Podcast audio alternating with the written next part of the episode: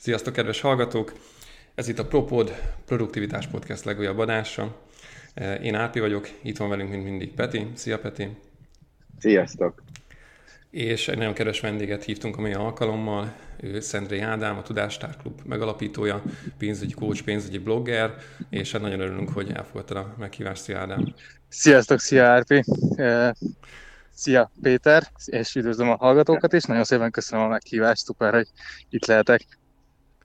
Már nagyon örülünk, hogy eljöttél, és igazándiból úgy jutottunk ide, hogy mi Petrivel felvettünk egy adást már korábban, amivel a pénzügyi tudatosságról beszéltünk. Igazándiból ott megbeszéltük, hogy nekünk mi a tapasztalatunk ezzel, hogyan büdzsézünk, a befektetésekről milyen megközelítésünk van, és ott arra jutottunk, hogy jó lenne egy olyan emberrel beszélni, aki viszont tényleg e, ennek a témának a szakértő, aki benne van ebben a, a, a témában, és majd a, az első rész után majd én erről szeretnék téged fogadni, hogy, hogy ha valaki ezzel szeretne foglalkozni, főleg ebben a járványos időben, vagy járványos idő után, hogy tudatosabban kezelni a pénzügyeit, akkor nekik mit ajánlasz, de hát elsőnek azt szeretném megkérdezni, mostanában elég sokat szoktam így networkölni külföldiekkel, és mindig elhangzik egy ilyen mondat, hogy share your story.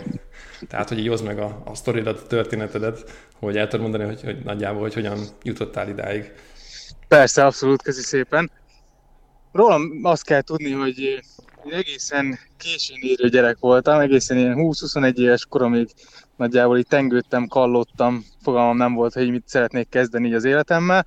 Egy dolog volt, amit így tudtam, hogy én sikeres és gazdag akarok lenni. Ugye a fejemben egy ilyen New Yorki eh, irodaháznak a tetején lévő iroda, eh, kilátásra a várossal, nagyjából ez, ez a kép volt. De az, hogy ezt így hogyan fogom elérni, arra abszolút semmiféle tervem vagy elképzelésem nem volt. Igazából a bulizás, csajozás, drogozás nagyjából ebből állt ki a, a fiatalkorom, és hát nem, nem egy jó társaságban, nem, nem éppen egy építő jellegű társaságban tengettem a mindennapjaimat, és utána bejutottam a fő, főiskolára, és ott szerencsére elkezdtem más mintákat látni, ott már nem az volt a a vagány, hogyha valaki minél többet iszik, hanem hogyha valaki mondjuk elsősként a Google-nél dolgozik, és elkezdtem ezeket a mintákat így jobban átvenni, meglátni, kiszakadtam a, abból a társaságból, ahol így korábban ez így menő volt, legalábbis azok, amiket mi így csináltunk, és elkezdtem rájönni, hogy basszus, valamit így kezdeni kéne az életemben, vagy valamit csinálni kéne. És ekkor jött egy, egy barátom, aki mondta, hogy elkezdett pénzügyi tanácsadóként dolgozni. És hát így így először így gondoltam, hogy hát így, milyen menő, de ugyanakkor az is egy jó unalmasan hangzik, de hát mondta, hogy ez jó sokat is lehet keresni, és hát mondom a nevébe is benne van, hogy pénz, akkor ez biztos milyen jó ötlet, akkor én is megyek pénzügyi tanácsadónak. És csatlakoztam egy ilyen ingyenes pénzügyi, ingyenes független pénzügyi tanácsadó céghez, ami ugye én MLM rendszerben működik, nagyon sok ilyen tanácsadóval lehet találkozni. Gyakorlatilag az volt a feladatunk, hogy egy ilyen kétnapos gyors talpaló után kezdjünk el életbiztosításokat értékesíteni, főleg ismerősöknek, rokonoknak. És nyilván hát semmit nem értettem a pénzügyekhez, de hát viszonylag gyorsan pénzügyi tanácsadó lettem, és hát amit mondtak, hogy ott a szakértők megnézik, hogy melyik a legjobb termék a piacon, mi kiválasztjuk az ügyfélnek, nekem csak oda kell vinni hozzá, ugye ezt közvetítettem tovább az ismerősök, ismerősöknek, és próbáltam rá, rávenni őket, hogy kezdjenek el félretenni. És ami nagyon érdekes volt, és engem fiatalon nagyon megdöbbentett, hogy milyen baromi nehéz rávenni valakit, hogy kezdjen el félretenni. És szerencsére, ugye fiatalon belecsöppentem egy olyan helyzetbe, hogy elkezdtem családokhoz járni, ismerősökhöz, rokonokhoz, de nálam jóval idősebb emberekhez, akiknek ezáltal beleláthattam a pénzügyeibe.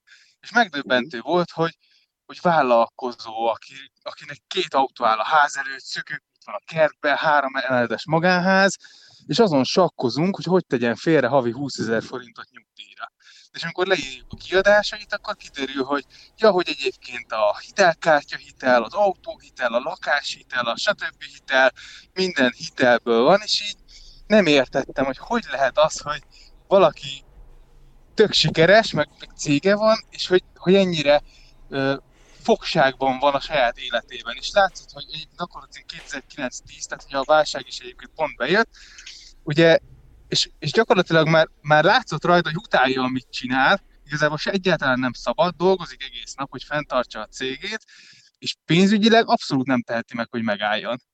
És engem ez így tökre ledöbbentett, és sok-sok ilyen sztorival találkoztam, és én elhatároztam, hogy, hogy, hogy én nem akarok így élni, nem akarok ebbe a mókuskerékbe belemenni, hanem én, én pénzügyileg szabad szeretnék lenni, és hogy rájöttem, hogy nekem sokkal fontosabb igazából a szabadságom, mint az, hogy, hogy milyen, milyen vagyontárgyakat veszek, meg mennyit költök el egy, egy cipőre, egy kabátra, stb. És hogy mennyivel fontosabb így nekem ezt először elérni, és, és utána talán esetleg más dolgokban. A lényeg az az, hogy, hogy viszonylag ebben a korban gyakorlatilag egyrészt megtapasztaltam azt, hogy milyen vállalkozónak lenni, hiszen saját magamnak kellett ügyfeleket felhajtani, másik oldalról pedig megtapasztaltam azt, hogy, hogy mit is jelent a pénzügyi tudatosság. Ugye nyilván milyenket oktattak arról, hogy megtakarítás miért fontos, nyugdíj, stb. És én láttam ebben a, a racionalitást, meg az értelmet, azt is láttam ugyanakkor, hogy ez, ez a legtöbb embernek ilyen 40-50 éves korában is kihívás, hogy félretegyen nyugdíjra, nem tudom, 30-40 ezer forintot. Ha már valaki már 30 ezer forintot félre tudott tenni, az már ilyen nagy, nagy szó volt nagyjából. Ez ilyen 10-20 ezer forintokról beszélgettünk a legtöbbször. És akkor ebben a e, koromban egyébként visszaköltöztem mesterképzést csinálni Szegedre, akkor szüleimnél laktam, igazából költségem nagyjából nem sok volt, és közben meg jött be ugye pénz a pénzügyi tanácsadásból, bár ezt az ingyenes független tanácsadást ezt e, olyan sokáig nem műveltem, egy fél évig nyomtam nagyon komolyan, aztán elkezdtem kérdezősködni ezekről a pénzügyi termékekről, hogy, hogy ezek mégis így, így, miért van ezeknek ekkora költsége, miért ezt ajánljuk, miért nem az ingyenes el, előtakarékossági számlát, vagy miért nem ezt a megtakarítási számlát, és akkor mondták, hogy jaj, Ádám, te ezzel ne foglalkozz, ezt a szakértők megnézték, és akkor így pedzegettem ezt a témát, utána meg elkezdtem más termékeket is ajánlani az ügyfeleknek, és ez nem tetszett a független tanácsadó cégnek, úgyhogy kirúgtak de nem is baj, mert utána megcsináltam a saját pénzügyi tanácsadó cégemet, ez egy először egy személyes kis cég volt, aztán ilyen három fős kis cég alakult, ahol elhatároztam, hogy lehet ezt korrektül is csinálni, és nem ezeket a drága életbiztosításokat kéne eladni. Na de ez egy másik sztori, végül és a lényeg az az, hogy, hogy itt indultam én el, és akkor keletkezett már az első bevételem. És ugye én arra gondoltam, ekkor jöttem össze párommal, és az volt a terv, hogy felköltözünk Budapestre, és veszünk egy lakást, amire én elkezdtem gyakorlatilag szinte minden pénzt, ami bejött, azt félretettem lakásra. Párom pedig egy meglehetősen rossz anyagi körülmények között élő családból jött, és neki semmiféle támogatást nem tudtak adni se tanulmányaira, se semmire, úgyhogy ő pedig nagyon sokat dolgozott azért, hogy a saját iskoláját egyáltalán fizetni tudja, meg saját magát fent tudja tartani. És végül is a kapcsolatunk ezáltal nem a pénzre épült, nem mentünk el drága helyekre étteremben, nem, nem az volt a szeretet kifejezésének a jele, hogy én drága ajándékokat veszek neki, hanem elmentünk sétálni, elmentünk esetleg meginni valamit, de például párom nagyon sokáig nem is volt egyáltalán étterembe, velem ment el először étterembe, egy ilyen tök átlagos alap normál étterembe, és ilyen óriási nagy élmény volt számára, hogy, hogy étterembe vagyunk, és úristen, valaki kiszolgál minket. És tökre tudtunk körülni ezeknek a, az apró dolgoknak. És ezt a szokást, ezt megtartottuk akkor is, amikor fölköltöztünk Budapestre, nagyjából ilyen, ilyen 150 ezer forintból éltünk ketten, tehát tényleg viszonylag alacsony életszínvonalon, de úgy mindent meg tudtunk venni, de nem költöttünk fölösleges dolgokra. És akkor elkezdett mind a kettőnek növekedni a fizetése, és ugye legtöbben ilyenkor azt csinálják, hogy ahogy nő a fizetésük, úgy növelik az életszínvonalukat is, hiszen na hát csak új párként egy lakásba beköltöztünk, de hát az a lakás az, az olyan volt, hogy azon még bőven volt újítani, lett volna, régiek voltak a szekrények, ilyen összeguberált cuccokból, és hát azért mi is tudtunk volna rákölteni bőven, de mi azt mondtuk, hogy hogy ne szaladjunk így előre, szépen kezdjünk el megtakarítani, és, ami, ami, és tudatosan, szépen fokozatosan emeljük a, a kiadásainkat. És ezt a szokást, ezt a, hogy nem emeltük meg jelentősen a kiadásainkat, ezt meg, megtartottuk akkor is, amikor később már 300 ezer forintot kerestem, ha aztán 500 ezer volt, vagy 1 milliót, de akkor sem költöttünk többet, mint a meghatározott uh, havi limitünk, és ha már tényleg úgy éreztük, hogy, hogy szeretnénk többet költeni, akkor, akkor tudatosan azt mondtuk, hogy jó, akkor emeljük meg a büdzsét. Ami egyébként érdekes, mert ugye azt gondol, azt úgy érzi az ember olyankor, hogy na, megemeltük, és most van plusz 30 ezer forint, ez ilyen első hónapban ez ilyen, ú, de jó, mennyi pénzünk van, második hónapban is tök jó, harmadik hónapban meg itt tökre beáll igazából, hogy, hogy hova is tűnt ez a 30 ezer forint, na megint vagyunk hóvégén, mert megint nincsen pénz, mert így beépül a, az életszínvonal emelkedésbe. És ez az éttermes példát azért is mondtam, mert ez jó példa erre, amit úgy neveznek az életszínvonal inflációja, hogy, hogy az emberek, ugye amikor először vagy egy étteremben, akkor ez egy óriási élmény. De amikor elmész meg másodjára, hát az, az még mindig szuper. Ha elmész harmadjára, negyedjére, ötödjére, akkor már nem különleges. De vannak ismerőseim, akik már naponta járnak étteremben, mert megszokták, hogy ott ebédelnek mondjuk munka közben.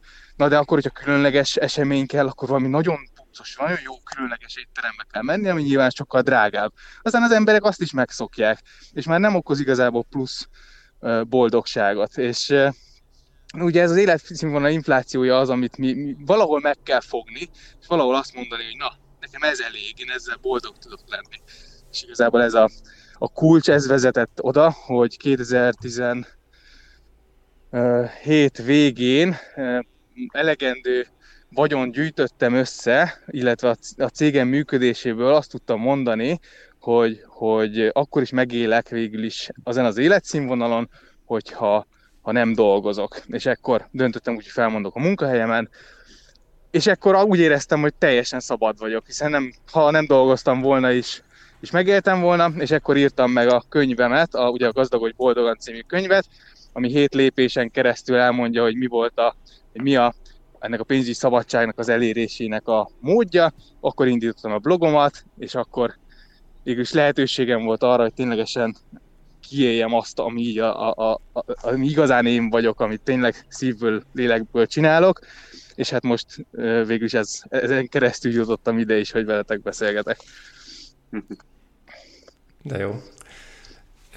Nekem az jutott eszembe, hogy ugye itt elég kardinális kérdés, te is többször emlegetted azt, hogy, hogy, hogy írjuk fel a költéseinket. Uh-huh. És hogy ezzel kapcsolatban, hogyha valaki, ugye ezt sokszor hallják az emberek, meg tudják, hogy nem tudom, léteznek applikációk, meg nem tudom, a feleségem például egy Excelben nyomja, én, én egy applikációkra esküszök, meg hogy ezt így össze is mergeljük, de, de a lényeg az, hogy szerinted, hogyha valaki ezt így el akarja kezdeni, akkor hogy csinálja így? Üljön le és írja le egy papírra, meddig kell csinálni egész életébe, vagy csak nézze meg egy darabig, hogy ezzel kapcsolatban így mi a tapasztalatod? A, a, én a, alapvetően a pénzügyi tudatosságot, vagy pénzügyi mm, jövőnk építését is három területre szoktam osztani, hogy talán ezek jól elkülöníthető területek. Ez úgy néz ki szerintem, vagy én úgy szoktam ezt elmagyarázni, hogy, hogy ugye van az első kérdés az, hogy valaki mennyi pénzt keres. Mert ugye lehet büdzsét vezetni, de hogyha valaki ilyen 150 ezer forintot keres, most csak mondok egy ilyen példát, de nyilván mindenki ezt állítja be magának, abból nagyon nehéz büdzsézgetni, és azt mondani, hogy tegyünk félre nyugdíjra 50 ezret. Tehát lefele korlátos, ugye, hogy mennyit tudunk félretenni és, és sokszor hallják az emberek ezt tegyél félre, tegyél félre, és erre sokszor jön a kifogás, hogy jó, de ennyiből nem lehet. És tényleg sokszor, sokszor már ez is egy gát. Tehát az első kérdés az, hogy valaki mennyit keres, és igenis a, a keresettel nagyon fontos foglalkozni, hiszen az felfele nézve gyakorlatilag korlátlan is lehet, vagy nagyon magas lehet, ahhoz képest, hogy lefele nem tudunk bármeddig lefele menni. Tehát először is foglalkozni kell azzal, hogy a keresetünket növeljük a mi nyilván önfejlesztésen keresztül, a személyiségünk fejlesztésével, szakmai készség fejlesztésével, stb. Ha ez megvan, akkor a második kérdés az, hogy a bejövő pénzt, ami ugye bejön, ezt hogyan osztjuk be, és akkor ennek a része ugye a büdzsézés. Erre mindjárt visszatérek. És a harmadik rész, amikor már beosztjuk a pénzt, és keletkezik megtakarításunk, akkor az a kérdés, hogy ezt hogyan tudjuk úgy befektetni, hogy az a jövőbeni céljainkat és a nyugalmunkat, az életünket, a szabadságunkat azt támogatni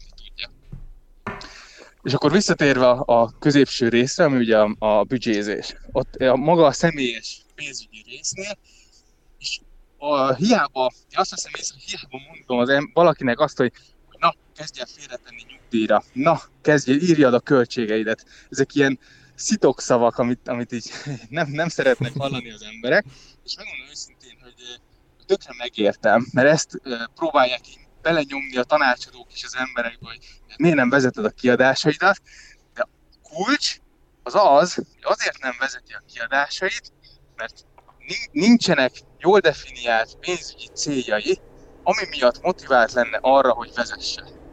Akkor fogja valaki elkezdeni vezetni a pénzügyi céljait, vagy a pénzügyi kiadásait, hogyha látja, hogy azáltal, hogyha megspórol bizonyos összeget, akkor el fog érni valamilyen célt. Tehát a legelső lépés szerintem az az, hogy nem elég úgy kitűzni a célt, hogy ja, hát szeretnénk egy lakást majd tíz év múlva. Oké, okay, de milyen lakást? Hol? És az mennyibe kerül? És tíz év múlva azt hogyan fogod megoldani? És, és egy nem, nem olyan bonyolult egyébként egy ilyen pénzügyi tervet felrajzolni, tehát annyi nagyjából tényleg, hogy meghatározunk, hogy mikor, mit akarunk, és ez mennyibe fog kerülni.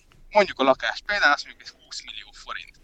Oké, akkor mennyit kéne félretenni ahhoz, hogy nekünk meglegyen ez a 20 millió forintunk. És akkor összeírjuk a különböző célokra, hogy mennyit kéne félretenni, ránézünk, és lehet, hogy az első első reakciónk az az, hogy hajat teszünk, mert úristen, hát összesen nem keresünk ennyit, nem tudunk ennyit félretenni. Oké, okay, de hát valamit ezzel csinálni kell, tehát valami tervet, innentől kezdve lehet tervezni, hogy jó, látom, hogy ez most így nem működik, de akkor mit tudok csinálni?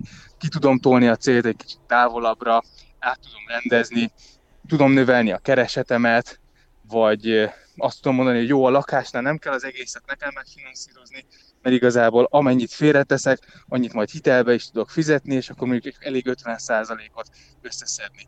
Gyúrom kicsit a célokat, és a végén kijön az, hogy na, itt egy összeg, ami, ami már közel van ahhoz, mint amit egyébként e, félre tudnék tenni, de azért még, még lehet, hogy húzhatnánk egy kicsit a büdzsén. Na jó, de akkor mondhatjuk azt, hogy jó, oké, akkor félre kéne rakni havi 50 ezerrel többet. Na jó, de mi, miből vegyük el? Ugye, hogyha nem tudod, hogy mire költesz, akkor nem tudod, hogy miből tudsz elvenni. Tehát itt jön be a képbe az, hogy jól lenne tudni, hogy egyáltalán mire megy el a pénz. És csomó kutatás van ezzel kapcsolatban, hogy az emberek igazából abszolút fogalmuk nincsen, hogy mire költik el a pénzt, és megpróbáljuk megsatszolgatni, aztán, hogyha elkezdi valaki vezetni, akkor rádöbben, hogy mennyire alulbecsül bizonyos költségeket. És, és ekkor már van célja a vezetésnek, a háztartási költségvetés készítésének, hiszen a cél, hogy az 50 ezer forintot megspóroljuk a lakásra. És ha ez sikerül, akkor, akkor meg lesz a lakás. És, és még egy nagyon fontos dolog, amit csak így előjáróba ezzel kapcsolatban elmondanék, aztán rátérhetünk a hogyanra, hogy nem azt kell látni a költségek vezetésében, hogy itt most minden áron spórolni kell, és rá akarjuk magunkat venni, hogy igen, és most kevesebbet költünk, és ez rosszabb lesz nekünk, mert kevesebb dolgot tudunk megvenni. Azáltal, hogy valaki vezeti a kiadásait, azáltal ő tud, és, és beosztja a költségvetést, ő racionálisan megtervezi, hogy hogyan használja fel a pénzt, mint erőforrást. Márpedig hogyha, ne, hogyha racionálisan használom fel az erőforrást, és nem pedig érzelemből, mert megtetszik ez a grillsütő, és akkor megveszem, aztán nem használom, megtetszik ez a cipő, igazából van kettő otthon, ha, ha nem érzelemből használjuk fel az erőforrást, akkor több értéket tudunk venni ugyanazért a pénzért. Tehát nagyobb a boldogsági szintet, nagyobb örömöt tudunk vásárolni ugyanannyi pénzből. Tehát az, hogy vezetjük a kiadásainkat, tudatosan osztjuk a pénzünket, az azt jelenti, hogy ugyanannyi pénzből több értéket tudunk megvenni. Tehát ez egy tök pozitív dolog, és mellett egyébként a céljainkat is jobban elérjük, és ez is azt jelenti, hogy ugyanabból a pénzből többet hozunk ki az életünkből, és így érdemes erre az egészre tekinteni. Nagyon jó volt, hogy így messzebbről indítottad. Ez a, ez a három rész, amivel kezdted, az nagyon tetszett, és ö, ö, tehát nagyon, tényleg nem győztem itt bólogatni a, a mikrofon mögött.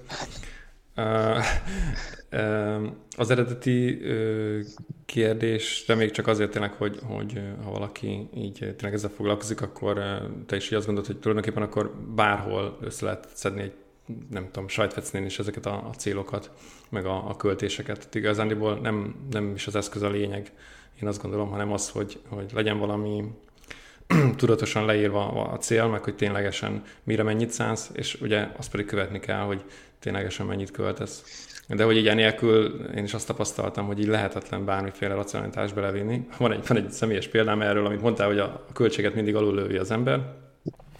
a, a, a cégemben, a KFT-ben is csinálom a, a büdzsézést, ugye az ilyen költségvetés szinten, hogy mire mennyit szánunk, és e, ott most a héten fordult elő, hogy ilyen újabb túlokba investáltam, és egy ilyen sales folyamathoz több túl kell, és ráadásul a túlokat is mindegyikre volt, vagy két-három alternatív, azokat ki kellett próbálni, összeszedtem, hogy a táblázatban minek mennyi az ára, és az a lényeg, hogy már nagyjából a workflow kitisztult, és nekem a fejemben egy ilyen 100 dollár körüli összeg volt, és így összeszedtem, tehát így minden meg volt, csak a, az utolsó, a, a, a szumma hiányzott, és így 2.30 jött ki. Tegnap, tegnap előtt néztem meg. Abszolút, és, alá tudom támasztani ezt. E, e, e, elképesztő. Tehát, hogy így, így az ember valahogyan ebben nagyon rossz. Tehát ebben a kvantitatív becslésben. Úgyhogy ez tényleg így van, hogy, hogy hiába hiszi magáról az ember, hogy pontosan tudja, hogy mennyit költ, igazándiból általában ez nem, nem így van. Abszolút, egyébként a, nálam a cégben is ez egy nagyon érdekes kérdés, ez egy szoftverköltséget mindig egy külön soron adom össze, mert tudom, hogy az, azok mm. nagyon könnyen elszállnak, és nem is vesz észre Igen. az ember, ráadásul ezek ilyen recurring, ugye újra és újra előjövő mm. költségek, amikkel egyébként a magánéletben is érdemes figyelni, tehát ilyen telefonszámla, ezeket érdemes, ezek olyan költségek, hogy telefonszámla, biztosítások, a az ilyen különböző előfizetések, magazinokra, stb. Azok, azokon úgy lehet, spó, tehát azon nagyon sokat meg lehet spórolni, hogy egy éves szintre kiszámoljuk egyébként mennyit is fizetünk, még a biztosítás, meg pénzügyi termékek, azok meg aztán végképp olyanok, amikből úgy tudunk spórolni, hogyha egy jobb szerződést kötünk, vagy telefonszámla, internet előfizetés, stb., hogy nem csökken az életszínvonalunk, hiszen nekünk tök mindegy, hogy most a biztosítónak mégis mennyit fizetünk, ha ugyanazt a szolgáltatást tudjuk olcsóbban megszerezni, akkor gyakorlatilag minden hónapban megspóroltuk azt a pénzt. Úgyhogy az ilyen pénzügyi termék például ilyen szempontból egy jó lehetőség, hogy azokat érdemes időnként átnézni ilyen két-három évente. A, visszatérve a szoftverre egyébként nekem ugyanez a tapasztalatom, hogy nem annyira az eszköz számít. Én például Excel-es vagyok, főleg én Google Sheets-be vezettem, ennek megvannak a maga hátrányai, mert tekergetni kell, nem annyira átlátható, viszont nagyon nagy rugalmasságot ad, olyan statot csinálok belőle, amit akarok, hozzáfér áram is, meg én is. Tehát ilyen szempontból én szeretem az Excel-t, valaki meg, meg bocsánat, egy vonat, valaki meg egyébként hülyét kap az Excel-től, de próbáltam appot is, vannak jó appok, abba is nyugodtan lehet vezetni, inkább tényleg csak a lényeg, hogy ez szokássá váljon, hogy, hogy beírjuk a költéseket. Van egy, egy érdekesség ezzel kapcsolatban, hogy szokták fölmérni ugye fogyasztói szokásokat a különböző cégek, hogy, hogy a háztartások mikre költenek. És és ezt úgy csinálják meg, hogy ilyen mintákat vesznek ugye a lakosságból, ilyen paneleket, és velük iratnak ilyen naplót, velük iratnak egy ilyen naplót, hogy, hogy mikor mire költöttek. És ezeket a paneleket, tehát ezeket az embercsoportokat, ezeket három havonta cserélni kell, mert pusztán attól, hogy elkezdik vezetni a, azt, hogy milyen terméket vásároltak és az mennyibe került, attól megváltozik a fogyasztási szokásuk, és már nem fogja mhm. tükrözni a, a lakosságot, tehát nem lesz reprezentatív a kutatás. És ugye ebben az esetben senki nem mondta azt a házi asszonyoknak, hogy kezdj el spórolni. Tehát nem volt cél a spórolás, mégis attól, hogy elkezdik vezetni, tudatosodik bennük, hogy jé, hogy ennyit költünk egy hónapba erre, ó, hogy egyébként ott az a másik márka is, és az is, azt is ki lehetne próbálni. Tehát ettől is változik. Tehát hogy nem kell feltétlenül azt sem magunkra erőltetni, hogy na most akkor nekünk spórolni kell, és ezért vezetjük a költséget, egyszerűen csak vezessük. Próbáljuk meg, kezdjük el.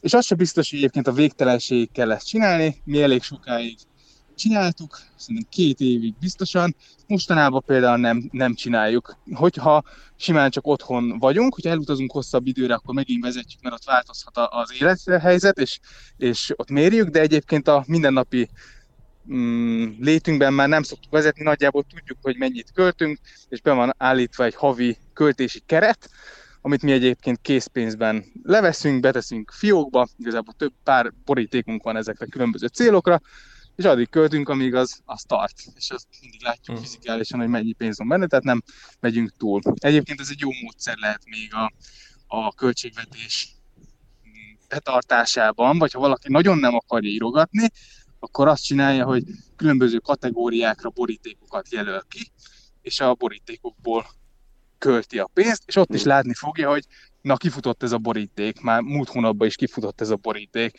és írjuk föl, hogy mennyivel futottunk ki abból a borítékból, és abból is látni fogjuk azt, hogy egyébként na hát csak nem annyit költünk tisztítószerre, mint gondoltuk például.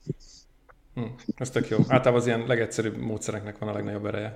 Igen. Én visszakanyarodnék talán... egy olyanra, a, amit mondtál, nagyon tetszett az étterem, ugye úgy, úgy fogalmaztad meg, hogy életszínvonal infláció. Nekem Igen. a határon jutott eszembe még a közgazdasági tanulmányaimból, ugye, hogy egy fagyit nagyon imádunk, de az ötödiknek már nem akkora az értéke. Abszolút. És, és igen, ebbe a spirálba is megy az ember, hogy a, az életének ugye, ahogy egyre magasabb színvonalon van, és sajnos abba a hibába esnek, hogy még nem is egyenesen arányosan növelik az életszínvonalukat, legalábbis amit én tapasztalok, nagyon sokan nem egyenes arányosan növelik a bevétel növekedésével, hanem elkezdenek sokkal magasabb életszínvonalra vágyni, hogy megtapasztalják, hogy több pénzük lesz erre. Szerintem tökéletesen alátámasztotta a szökőkutas két kocsis csávónak a példája. Mondom, elkezdett pénzt keresni, és rájött, hogy ebből még jobban élhet. És itt jön be az, hogy igen, hogyha nincsen terv, ha nem tudjuk, hogy igazán mi a fontos nekünk, akkor, akkor egyszerűen nem, nem tudunk nem tudjuk, hogy oda hogy érjünk el, és olyanokra költünk, és megy el, hogyha főleg ezt elkezdjük írni, és meg akár csak egy éves távlatba kimutatjuk, akár sok százezer vagy millió forint elmegy olyanokra, ami annyira nem adott boldogságot.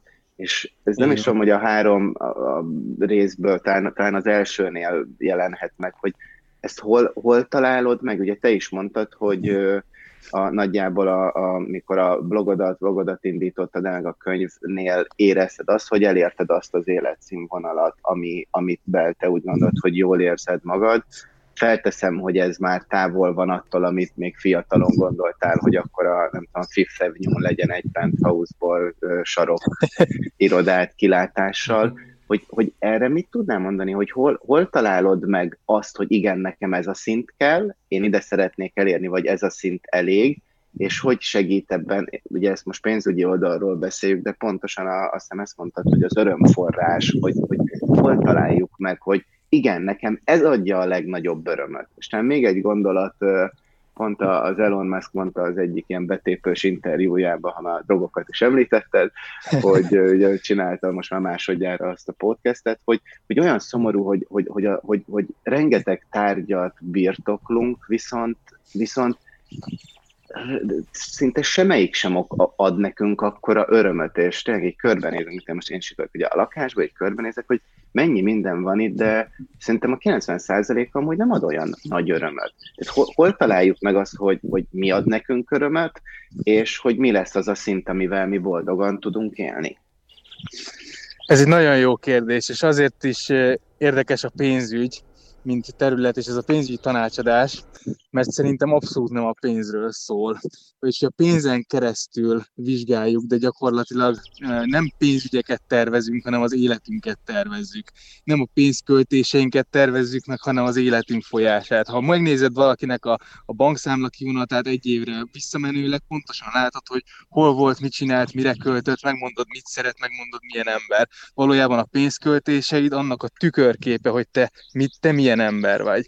És valójában Igen. szerintem a, ez, hogy neked mi az elég, ez egy eszméletlen fontos kérdés, és nagyon sokan túlbecsülik a, a vagyontárgyaknak, a bevételnek, a keresetnek a fontosságát az életben szerintem, hogy, hogy, e, és azt várjuk, hogy na majd, ha meg lesz az autó, na majd, ha meg lesz a lakás, akkor majd boldog leszek. De valójában kutatások azt mutatják ki, hogy igazából nem okoznak tartós boldogságot ezek a dolgok, és hogyha valaki úgy gondolkodik, hogy én még ráérek boldog lenni majd a következő szinten, akkor ez a gondolkodásmód ez akkor is meg fog maradni, amikor elérem a következő szintet. És hát ő igazából mindig a következő, következő szinten lesz boldog, igen. Mindig és akkor sosem lesz boldog, mert az ott lesz. Így van, De és nagyon nehéz ezt hogy látni. Hogy magunkba, hogy aha, mert lehet, hogy át kell élni és ezt szerintem át lehet pénzügyek nélkül, és, és nagyon tetszik, hogy nem, nem, hogy ezt mutat, hogy nem a pénzről szól. Én annyira emlékszem, hogy amikor a Corvinusra akkor még közgáznak hívták, jelentkeztem, én már gimis harmadikos, negyedikes koromban, és többször így elmentem arra, és csak így néztem, hogy úristen, tehát ak- akkor minden megvan, ha én ide járhatok. Abszolút. És fantasztikus érzés volt, amikor felvettek golyatábor után, golya héten besétálni a, a, a főépületnek a kapuján, és úristen, már én is ide tartozom, de ez a varázs elmúlt egy pár hét alatt, és az volt, hogy oké, okay, akkor what's next? És az nyilván az egy fejlődésben való motiváció volt, de szerintem ez a, tehát valahol jó volt, mert nyilván azt hiszem, hogy akkor mit hozok ki ebből, viszont másról meg pont pénzügyek területén és a társadalmi nyomás által kerülünk abba, hogy mindig megyünk a What's Next-be, és a probléma még szerintem mindig az, hogy mikor mondjuk azt, hogy aha, ezt megvehetném, de nem akarom, vagy ha, ha még nem is tudom megvenni, de nézve a költéseimet, hú de hülye vagyok, hogy erre meg erre költök, amikor a legnagyobb örömforrásom az volt, amikor sétáltam egy tóparton, és hogyha nem mennék el heti háromszor bulizni, és szívnék el két doboz cigit, és még nem tudom, miket mondjak ez, akkor simán megtehetném, hogy minden második héten két, vagy egy, egy hosszú hétvégét egy tóparton töltök. Tehát, hogy jöjjenek erre rá az emberek, mit alakítsanak, mi, mi, mivel tudják azt meg, megérezni, hogy aha, ezt, ezt, ezt szeretném. Valakinek ugye ez már megvan, most eszembe jutott a Wall Street farkasra, már pénzről beszélünk, ugye, hogy kérdezték ugye a Charlie Sheen karakterét, hogy mi a fenének iBank, és minek akar millió dollárokat keresni, és mondta, hogy hát azért, mert Kínában végig szeretne menni, vagy Ázsián, vagy Kínán egy motorbiciklivel. És ez annyira ironikus, mert ahhoz meg rohadtul nem kell sok pénz hogy, hogy ezt, ezt hogy lőjük be, hogy nem, nem a következőnél leszünk boldogok, hanem most hogy tudtunk, e, erre van valami tipped? Hát gyors tipp nincs rá, viszont azt mondom, hogy ennek az egésznek a kulcsa igazából az önismeret és az érzelmi intelligencia. Az érzelmi intelligenciával is az a készség szerintem, hogy, hogy, hogy, hogy megpró- meg, megértsük magunkat, amikor jól érezzük magunkat, és amikor nem. Nagyon lehet, hogy furán hangzik, aki egyébként nem gyakorolja azt, hogy, hogy, hogy mindfulness és a pillanatban ráfigyel arra, hogy mit érez belül, de hogyha figyelünk magunkra, hogy egyébként hogyan érezzük magunkat, rá fogunk jönni, hogy a legboldogabb pillanataink azok abszolút mindennapiak, hétköznapiak, ahogy te is mondtad, amikor sétáltam a tóparton, a napi rutinunk, amikor beszélgetünk, amikor a természetben vagyunk, és a legtöbb dolog, amiért igazán hálásak lehetünk az életben, azok azoknak semmi köze a pénzhez. Ilyen az egészségünk, ilyen a, a, a, a szabadságunk, ilyen az, hogy kreatívak lehetünk, a munkánk, stb. Bocs, hadd had dobjak be egy ilyen ellen, ellenérvete ehhez, mert ebben nem vagyok teljesen biztos, mert mert az, hogy a természetben vagyunk, most ha tényleg a legminimálba is veszük, akkor is meg kell vennem azt a BKV jegyet, amivel oda eljutok. Tehát, hogy a pénz valahol mindig benne lesz, csak ugye a pénz az eszköz, és nem, nem az a cél, ugye szokták mondani. És most eszembe jutott egy személyes példa, amiben éppen agonizálok, hogy én nagyon szeretem a, a kávénak a élményét, a kultúráját, és hm? nagyon sokat járok kézműves ilyen specialty kávézókba. És elkezdtem gondol, belvárosban lakom, és elkezdtem gondolkozni, amúgy pont, hogyha már a tóról beszélünk, hogy arra vágyni, hogy mi lenne, ha én, tehát hogy nézne ki az életem, ha én mondjuk kiköltöznék, és hogy azt jobban értékelném. De milyen érdekes, az egyik nagy problémám ezzel, hogy akkor viszont az egy sokkal bonyolultabb dolog, hogy én azt a minőségű kávét fogyasszam. Most egy nagy témát egyszerűsítek le egy kis fókuszba. És akkor e, vagyok abban, hogy jó, de hát itthon is lehet kávégép, kávézni, de a kotyogós kávé az nekem nem. Ez az én kattanásom. Jó vagy nem, ez egy mindegy, ez egy preferencia. És akkor nézem a kávégépeket, és akkor vannak ilyen 50-60 ezer forintért, tök jó, amiben meg lehet venni az olyan specialty kávét, van hozzá örlő, minden íz, és mondjuk ez egy 50 ezer forint. De egy olyan szintű kávégép, amit javasolnak a szakértők, az mondjuk 200 ezer forint.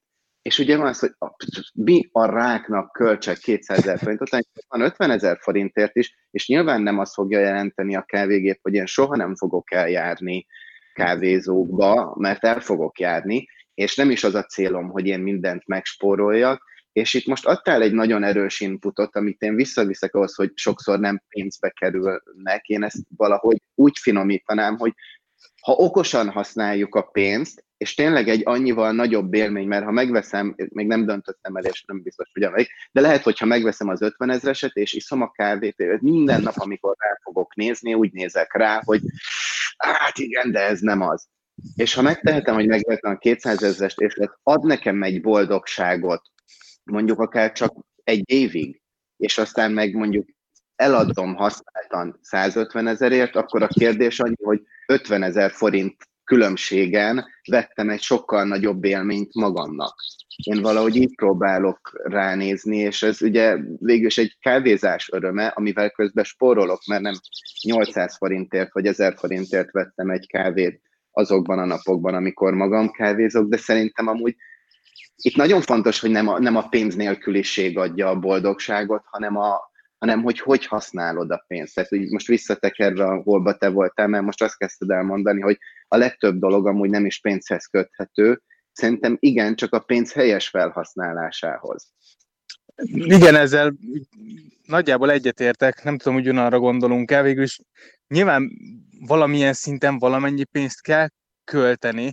Én inkább arra gondolok, hogy oké, okay, vegyük a BKV jegyet, azt ki kell fizetnem, hogy eljussak a Margit szigetre, de de, de mégse a Starbucksba megyek, de mégse a, a puccos étterembe megyek, ahova egyébként mhm. meg, megjárhatnék. Tehát, hogy nem a, azt gondolom, hogy nem, nem a tehát, hogy a legtöbben, legtöbben nem, nem a tehát olyan tárgyakba költik a sok pénzt, ami igazából nem teszi őket boldogá, és szerintem a bulizás például, az alkoholfogyasztás sok esetben inkább valaminek az elnyomása, valami olyan érzésnek az elnyomása, ami például azért nem, két barát nem tud leülni egymással szemben beszélgetni cigaretta nélkül, mert, mert félünk attól, hogy, hogy kitárulkozzunk, hogy őszintén beszéljünk, és kell valami pótcselekvés, amivel egy kicsit ezt a feszültséget oldjuk és ez egy tipikus olyan dolog, hogy valahol elnyomunk valamit ez cigivel, elnyomunk valamit a sörrel, de ugyanígy elnyomunk valamit azzal, hogy sorozatokat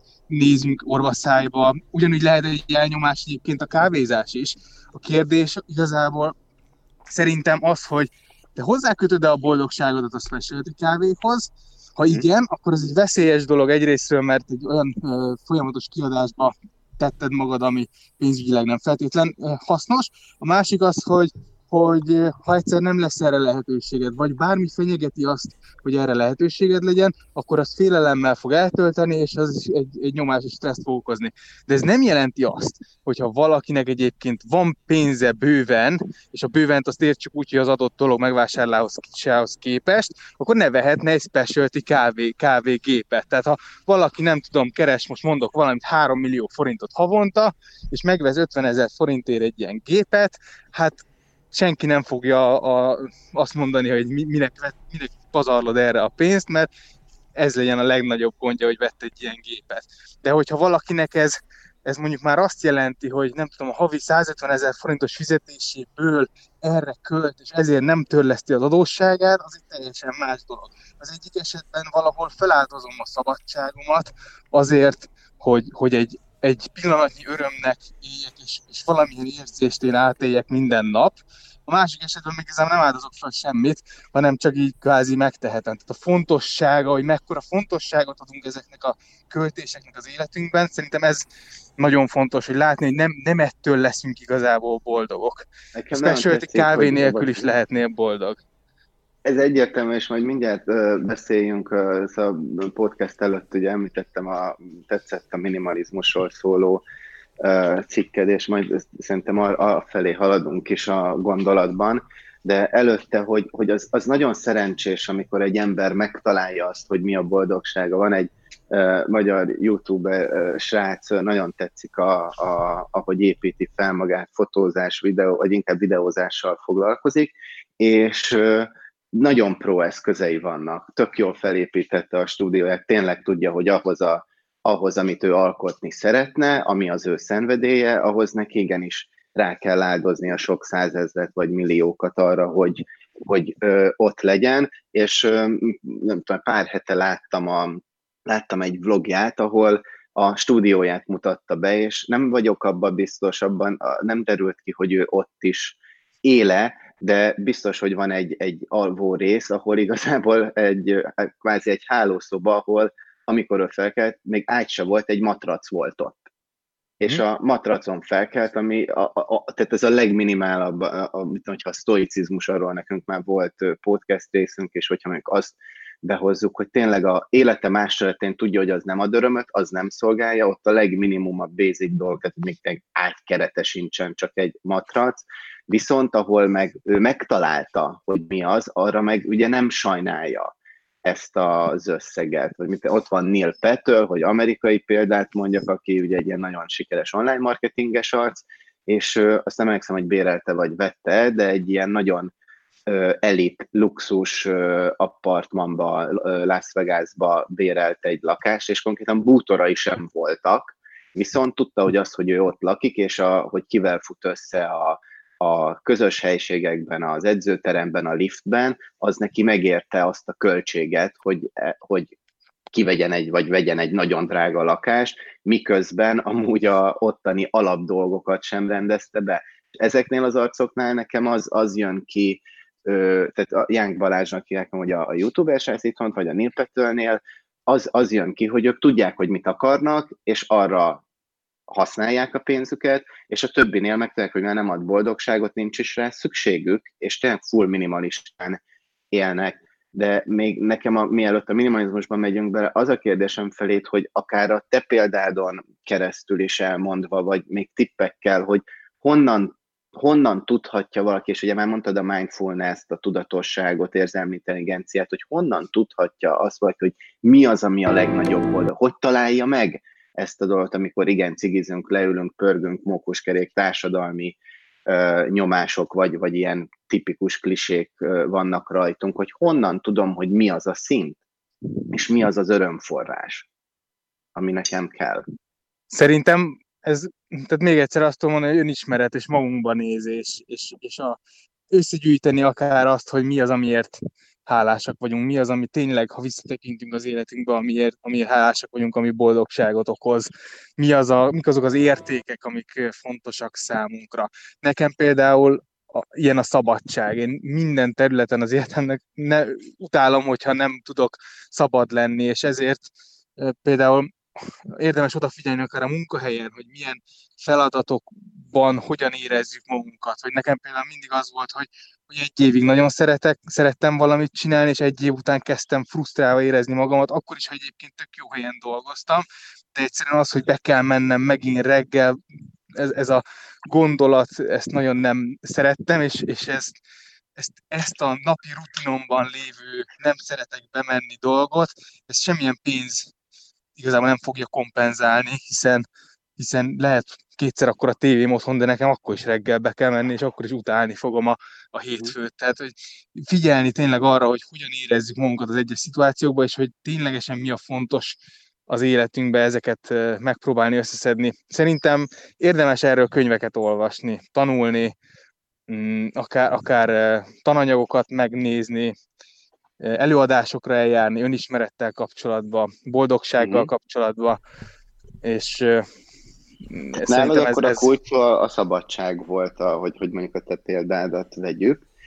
Igen. Arról ö, azt nem néztem meg, úgyhogy ezért elnézést kérek a felkészülés hiányossága miatt, hogy te publikálod-e, hogy mikből, hogy vannak a bevételi ágaid, azt mondjuk láttam, de még nem hallgattam meg, hogy a, a Görög Ádámmal is volt egy podcasted, arról, amennyire transzparensen szeretnél, tudsz beszélni, hogy neked anyagi értelemben hogy érzed ma, ugye 2020-ban Magyarországon, hogy mi az a szint, ami adja neked ezt az örömforrást, és hogy jelenleg milyen bevételi forrásai, bevételi ágaid vannak?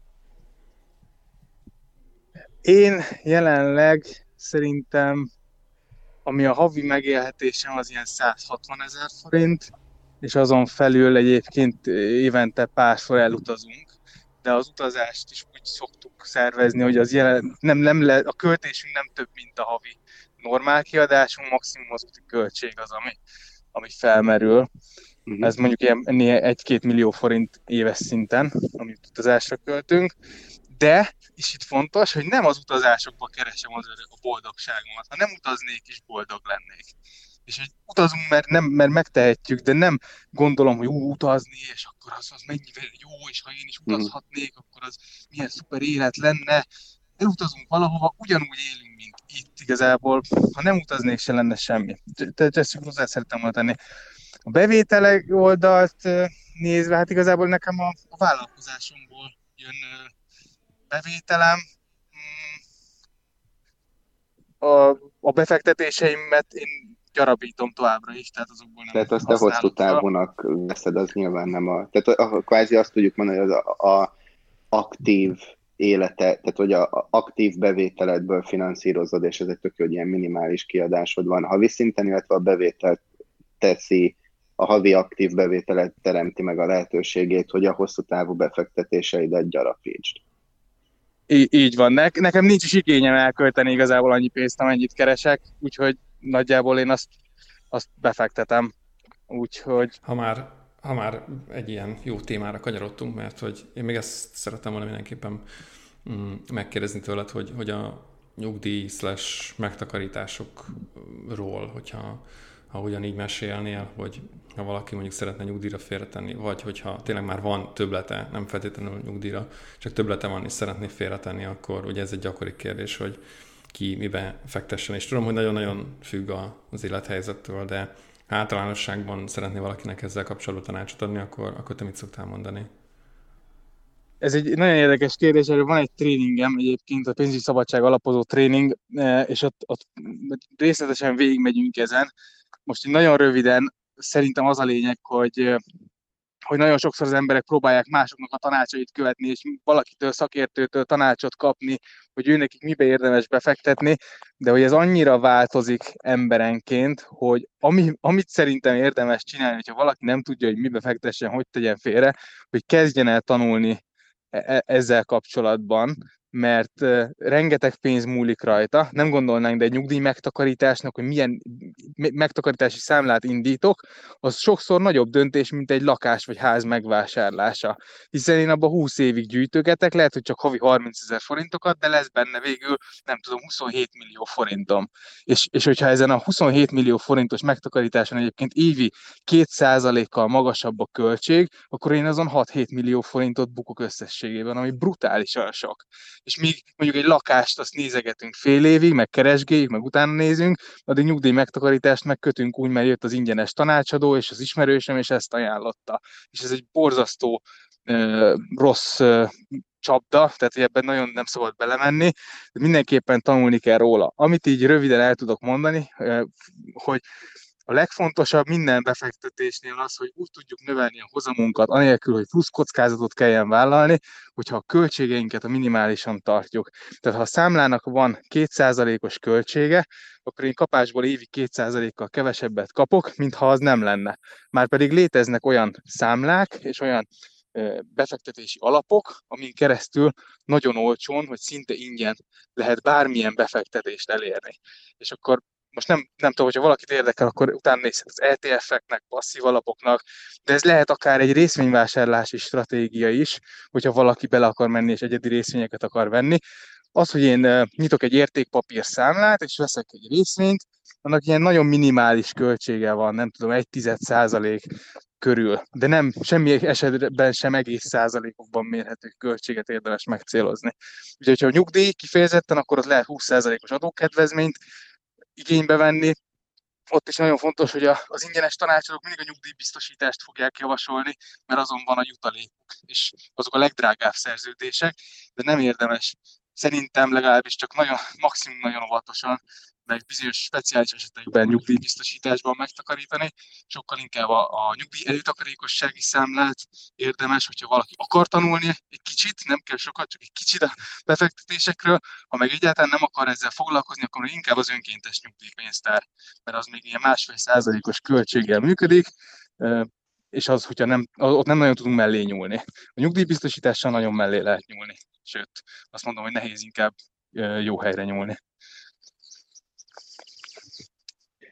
Esetleg kanyarodjunk rá akkor a minimalizmusra, mert ugye te is szerintem az életedben nagyon ez szerint élsz, hogyha meg lehet osztani, hogy ez a 160 ezer forint mire megy el, és hogy azt szerintem tök érdekes, meg hogy maga a minimalista életmód és a boldogság kapcsolatáról. Mi a, okay. mi a gondolatod? Nem, nem biztos én magamat teljesen minimalistának definiálnám, bár biztosan lennének olyanok, akik szerint minimalista vagyok. Nem tudom, hogy ez a skála, ez végül is hogy néz ki.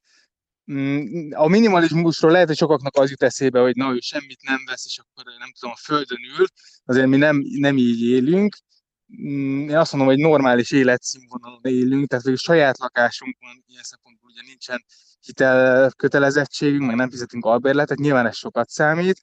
Mm, párommal közösen élünk szerintem összesen ilyen 300 ezer forintból, abból olyan 65 ezer forint az, ami elmegy a számlákra, illetve úgy csináljuk, hogy ami nagyjából 50 ezer, ami ténylegesen a kiadás, a maradék 15-öt meg félre rakjuk egy ilyen, egy ilyen vésztartalék, vész-vésztartalék alapba, amiből az ilyen konyhai gépek felújítását, javítását, hogyha tönkre megy valaki, akkor valami, akkor abból fizetjük. Ezen felül mind a ketten kapunk ilyen 70, én, én 70 ezeret kapok, párom azt hiszem most 50 ezeret, költőpénznek, mert nekem a üzleti kiadásokból vita volt, hogy, hogy mennyit költök, hogy mennyit se az ebédekre, stb. Úgyhogy megemeltük az én költőpénzemet 70 ezer forintra. Lényeg az az, hogy hogy az, abból mind a ketten arra költünk, amire akarunk, tehát ruhát venni, ilyen ebédelni, elmenni a haverokkal, stb. ezekre költünk abból, de közös programokat is finanszírozunk belőle, és a maradék ilyen 100, nem tudom mennyi most hirtelen, 100 pár ezer forint, az meg az ilyen közös háztartási költség, tehát a, a nem tudom, a tisztítószerek, étel, egyéb közös programok nagyjából így, így élünk mi.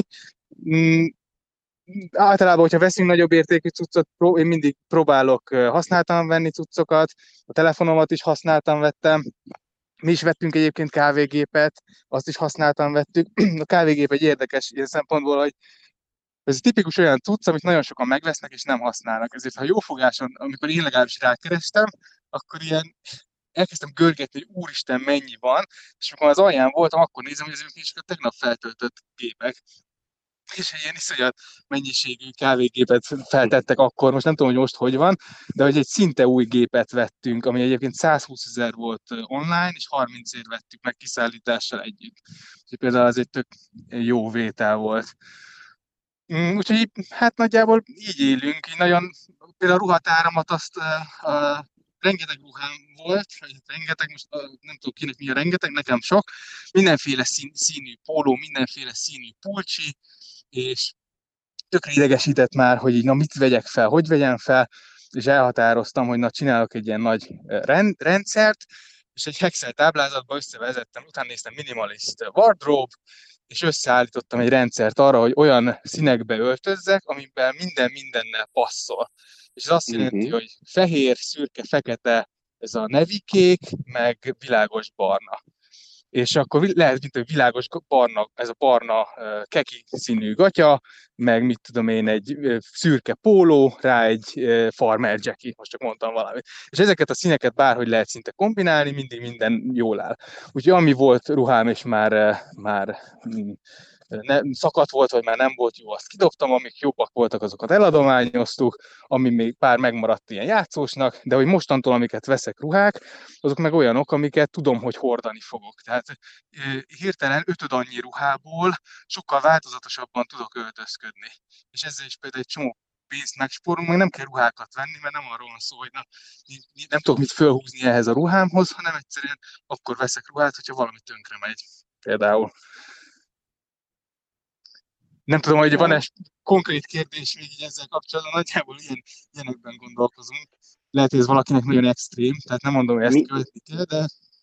Milyen rutinjaid vannak, ami mondjuk a, a produktivitás téma abban segít, hogy mindig olyan tudatállapotban legyél per nap, uh, ahogy éle, vagy ha vannak olyan gondolatok, amik mentén éled az életed minimalizmuson túl?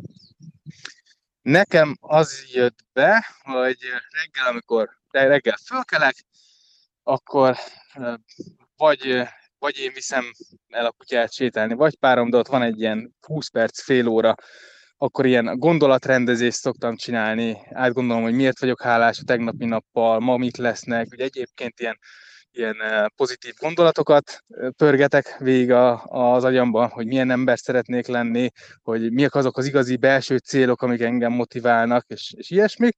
Aztán, aztán edzés, az egy attól függően, hogy mennyire van kedvem, meg éppen az évnek milyen szaka van, ilyen 20 perc, egy órát szoktam edzeni, aztán reggelizünk, a reggeli az párommal egy, hát egy ilyen egy-másfél órás beszélgetés is egyben, akkor ott áldumáljuk a napot, beszélgetünk kicsit, és ilyen 9-10 óra körül kezdek el dolgozni. Előtte összeírom a három legfontosabb dolgot, amit aznap meg akarok csinálni, tehát lesz egy ilyen listám, amit ki akarok csekkolni. Aztán tartunk egy smoothie szünetet, olyan 11 óra körül, délben ebédelünk, ott is tartunk egy egy órás szünetet, és utána dolgozok ilyen 5-ig, 6-ig. Általában mm, ilyen, szoktam tartani 5-10 perces szüneteket. Én ilyen én eléggé bele tudok merülni a munkába, tehát nagyon gyorsan ráfókuszálok, és nagyon mm, flóba vagyok olyankor. Nem tudom mondjuk ennek mi a titka. Én, én próbálom a, a, olyankor a zavaró tényezőket kiiktatni, nem Facebookozok közben, nem nyitok meg fölösleges ablakokat, és, és, és ha valami olyan feladat, amit így uh, nagy levegőt kell hozzávenni, akkor azon így próbálok minél gyorsabban átesni. Mondjuk nekem az e-mail megválaszolás az ilyen. Tök jó, tök jó. Ez nagyon jó volt, hogy a egy napon keresztül elmondtad. Mi egyébként legtöbbet ilyen dolgokra szoktunk beszélgetni, úgyhogy ez is tök jó volt, hogy erre rákanyarodtunk. Mm. Igazándiból már most járunk egy óra körül a felvételről. Mm, nem tudom, hogy mi az, amit esetleg kihagytunk, Peti, és meg szerettünk volna kérdezni Ádámtól. Én hmm. pont Ádám, Ádámot kérdezném, hogy így a beszélgetés margójára van-e bármilyen záró gondolat, amit hozzátennél? Hát talán annyi, hogy, hogy azt érdemes észrevenni, hogy bárki bármit mond, egy, egy baromi jó helyen élünk a világban, és a világ 80%-a az így gondolkodás nélkül cserélne velünk valószínűleg. Igazából mindenünk megvan, és hogyha valaki azt gondolja, hogy majd a következő szinten lesz boldog, akkor érdemes arra is átgondolni, hogy már most milyen magas szinten vagyunk, és igazából, hogyha így, hogy ha más nem, akkor ez lehet bizonyíték arra, hogy, hogy, hogy igazából minden lehetőségünk adott arra, hogy hálásak legyünk azért, amink van, boldogok legyünk, és, és igazából ami tényleg fontos az életünkben, az remélhetőleg nagyon sok hallgatónak már most is megvan az életébe, és ezekre helyezze a hangsúlyt, ez erre támassza rá a lelki békéjét, és hogyha megtalálta ezt magában, ezt a békét, nyugalmat, boldogságot, akkor kezdjen el nagyobb célokat hajhászni, de már ne azért, mert elvárják, ne azért, hogy másnak megfeleljen, ne azért, hogy bizonygatni tudja, hogy ér valamit, hanem szimplán csak azért, mert kedvtelését leli benne, és ki tudja élni a kreativitását, de nem a nagy cég, nem a nagy autó, nem a nagy ház, nem ezek a, az igazán fontos dolgok az életben, hanem a mindennapi e, dolgok, kapcsolataink, az apróságok, hogy jól érezzük magunkat. Nagyon és ezek nem kerülnek, nem kerülnek feltétlenül sokba, okosan kell csinálni. Uh-huh. Hol érhetnek el téged, ha kapcsolatba szeretnének veled kerülni? A leginkább szerintem a szendreiádám.hu és e-mailt ne írjanak, ugye most előbb mondtad. Ott van egy csomó. Csak vicceltük Szerencs, szerencsére az ügyfélszolgálat kezeli az e-maileket, azért nem is mondtam, mert nem, nem nagyon érnek el valószínűleg, de hogyha ha, ha fontos vagy ilyesmi, akkor hmm. persze továbbítják nekem, és megköszönöm, hogyha írnak egyébként, tehát lehet, csak nem biztos, hogy tudok válaszolni. Rendben. Hát nagyon-nagyon köszönjük Ádám, hogy eljöttél, szerintem kiveséztünk mindent, és nagyon jó gondolatokat adtál át, úgyhogy szeretném megköszönni, hogy akkor igen mondtál a, a meghívásunkra. Majd esetleg mi is. Szuper, nagyon szépen köszönöm. hogyha esetleg lesz még ilyen pénzügyi témánk, akkor szívesen látunk egy másik alkalommal, úgyhogy nagyon szépen köszönöm, és köszönöm szépen neked is, Peti, hogy itt voltál. Sziasztok! Köszönöm a beszélgetést, sziasztok! Köszi szépen, sziasztok!